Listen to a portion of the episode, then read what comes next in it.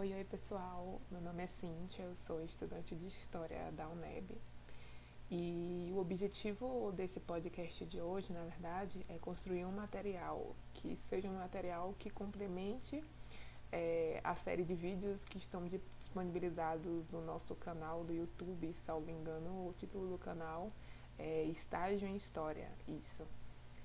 E o grande objetivo também desse podcast, agora partindo mais para a parte do conteúdo, é estar tá trazendo alguns elementos sobre a Primeira República é, em aspectos mais gerais, né? Então, é estar tá apresentando justamente esses aspectos mais gerais da Primeira República é, e que sirva como um material introdutório, né, para se compreender é, este período.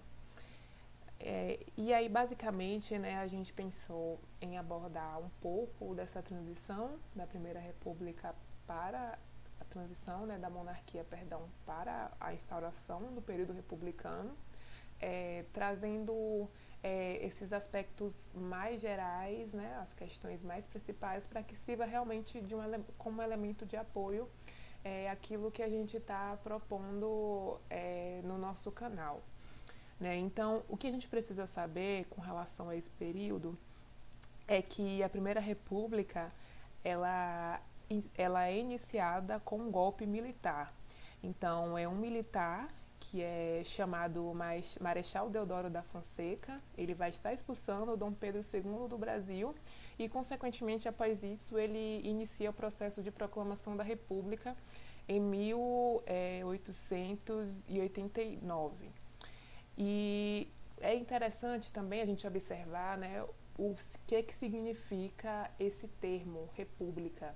Né? E essa, a ideia de república, ela vem justamente né, daquilo que a gente estudou na Grécia Antiga, de um, um é, vem de um é, período, né, de um, de um regime é, onde a gente consegue observar grande participação é, do povo, né? É, mas a República no Brasil ela é instaurada a partir de um golpe militar é, e justamente nesse primeiro período da instauração da República ele é chamado de República da Espada justamente pelo fato de ter sido controlado é, por dois militares que vão estar governando de forma bastante autoritária. Então é um período é, que de democrático é, possui é, pouquíssimas questões, né? Então, algo, uma contradição bem interessante para a gente estar tá, é, observando. Né? Então, é, com relação a esse processo né, da transição da monarquia para a república, é interessante que a gente observe alguns elementos. Né? O primeiro elemento é aquilo que a gente viu nas outras aulas de história, nas aulas de história anteriores é, Dom Pedro ele vai estar tá governando por mais de 50 anos, né? E durante esse período em que ele esteve governando, é, ele conseguiu, na verdade, é, conquistar vários inimigos, né? Ele conseguiu consolidar toda uma oposição é, ao seu regime. Né? Os principais inimigos de Dom Pedro eram os militares, né? Esses militares eles vão estar se fortalecendo desde a Guerra do Paraguai, em 1870. Né? Então, após vencerem a guerra, eh, os militares eles esperaram o reconhecimento eh, a partir de eh, maiores salários, popularidade e outras questões. Porém, Dom Pedro II ele vai justamente na contramão e censurou o exército. Né? Então, o exército ele passou a articular é, um, um, um, projeto, né, um modelo de governo onde eles teriam poder. E esse modelo de, de governo que eles teriam poder, né, os militares, seria justamente a república, certo? E os militares, é, eles também estavam insatisfeitos com uma série de, de medidas que foram é, é impostas pela monarquia por exemplo, o fato de que os oficiais de guerra eles não poderiam se manifestar na imprensa sem uma prévia autorização do próprio ministro de guerra. Né? Então, é, os, os, militares também eles não possuíam, é, de certa forma, autonomia para poder tomar decisões sobre a defesa do território. é, estando sujeitos, inclusive, a ordens do próprio imperador e do gabinete dos ministros que acompanhavam o imperador. Né? Então, é, também, né, esses, todos esses elementos somados né, formavam, na verdade, um conjunto de, satisf de satisfações perdão, é, desse grupo com relação é, ao governo de Dom Pedro II. Né? Houve também é, um, um, um, outro grande grupo, na verdade, que era um grupo de base a Dom, a Dom Pedro II, é, que era um grupo de base, inclusive, muito forte de apoio à, à monarquia, que era o grupo dos cafeicultores. Né? Então, esses cafeicultores, que eram os grandes fazendeiros do Sudeste, é, eles eram um grupo muito forte, inclusive um grupo que, é, no sentido de, da questão né, de movimentação econômica, né, era um grupo que possuía é, uma série de poderes também institucionais. Né? Só que aí, com a abolição da, escravi da escravidão, e aí vale lembrar né, que, inclusive, isso é um elemento muito presente também na nossa série de vídeos no YouTube, é, a abolição da escravidão ela acompanhou o processo de proclamação da República. Então, esse, esse processo de abolição da escravidão ele fez com que é, os fazendeiros eles perdessem esses escravos né, e isso fez com que esse grupo também é, tivesse uma grande insatisfação com relação a Dom Pedro II, né? Então, esses fazendeiros, né, após o, o, a decretação do fim da escravidão, eles vão estar exigindo indenizações, porém isso não ocorre. Né? Então, é, a província de São Paulo, né, nesse sentido, ela, nesse período, ela era a mais rica do império. E, e mesmo né, com tanto poder econômico, eles estavam submetidos também ao poder central da monarquia.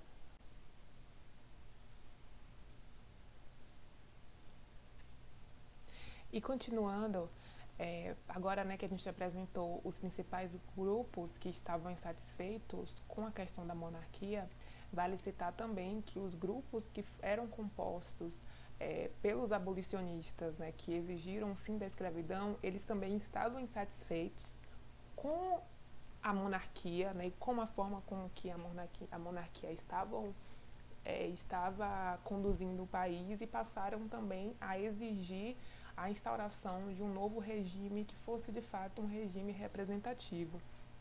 Então, todos esses grupos, né, eles se uniram né, e formaram uma sólida oposição ao governo da monarquia é, e o grande estopim né, do, do fim da monarquia e aí quando a gente pensa na transição né, é interessante também que a gente saiba né, desses esses momentos históricos né, que marcaram é, a transição de um regime para outro, é, é, tem um fato muito importante, né, que é o, um episódio que foi quando o Marechal Deodoro da Fonseca, aquele que a gente citou lá no começo do podcast, ele foi pressionado por Dom Pedro II é, para reprimir um soldado que reclamou de péssimas condições de trabalho na imprensa.